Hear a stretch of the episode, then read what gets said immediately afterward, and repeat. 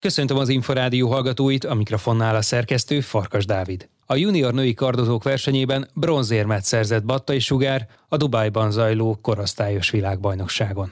A junior és a kadett korosztály csúcseseménye április 11-én zárul.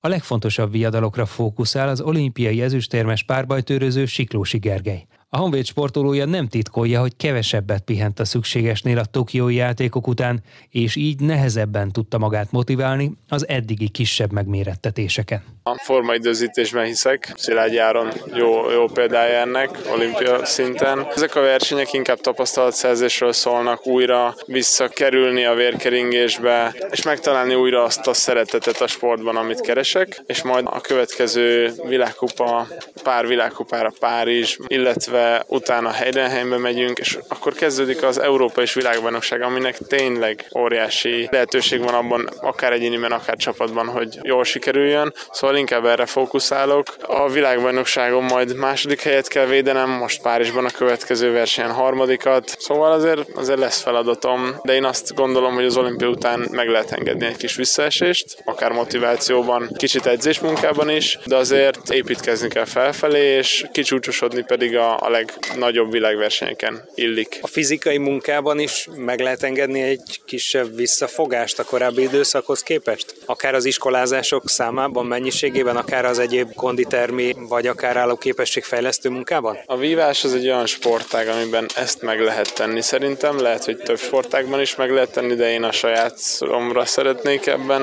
a témában utalni, de én ezt nem tettem meg, tehát ugyanúgy dolgoztam tovább, csak motiváció hiányjal egy ideig, és akkor most kezd újra visszajönni ez az érzés. Tehát, hogy elkövettem azt a hibát, hogy az olimpia után nem nagyon pihentem, és ez visszaütött, hát körülbelül a, budapesti Grand Prix, mert ezt úgy kell elképzelni, mint egy maratonfutást, egy évet. Tehát nem lehet minden versenyen ugyanúgy teljesíteni, muszáj időzíteni a formát. Egyéni sportolóként mennyire lehet meríteni más sikereiből? Azért, hogy a Budapest Grand Prix számos válogatott csapattárs és jó néhány fiatal versenyző és kiemelkedőt alkotott. Motiválnak. Én örülök a sikerüknek inkább. Én nagyon hiszek a srácokban, ebben a fiatal csapatban. Én azt gondolom, hogy van sanszunk, jó sanszunk van az olimpiára. Én örültem, hogy ők is odaérnek, és remélem, hogy a következő időszakokban is, és akár az olimpián is egyéniben valaki más odaér, vagy én odaérek, de valamelyikünk érjen oda, ez a fontos csapaton belül hogyan képzeljük el a közös munkát? Egy egész jó barátság kezd kialakulni, építkezünk,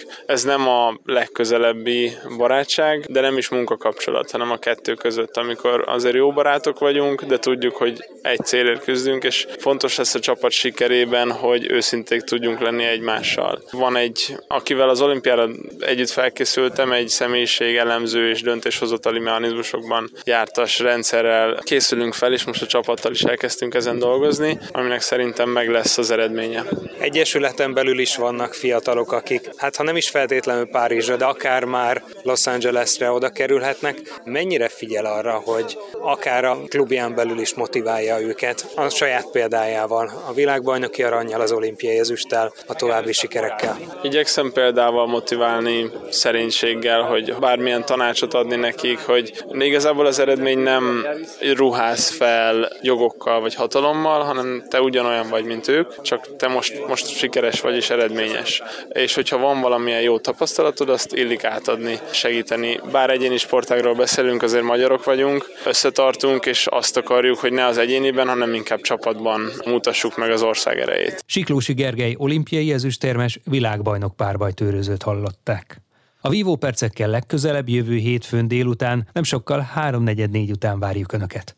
Korábbi műsorainkat megtalálják az Inforádió honlapján a www.infostart.hu oldalon. Most megköszöni figyelmüket a szerkesztő Farkas Dávid.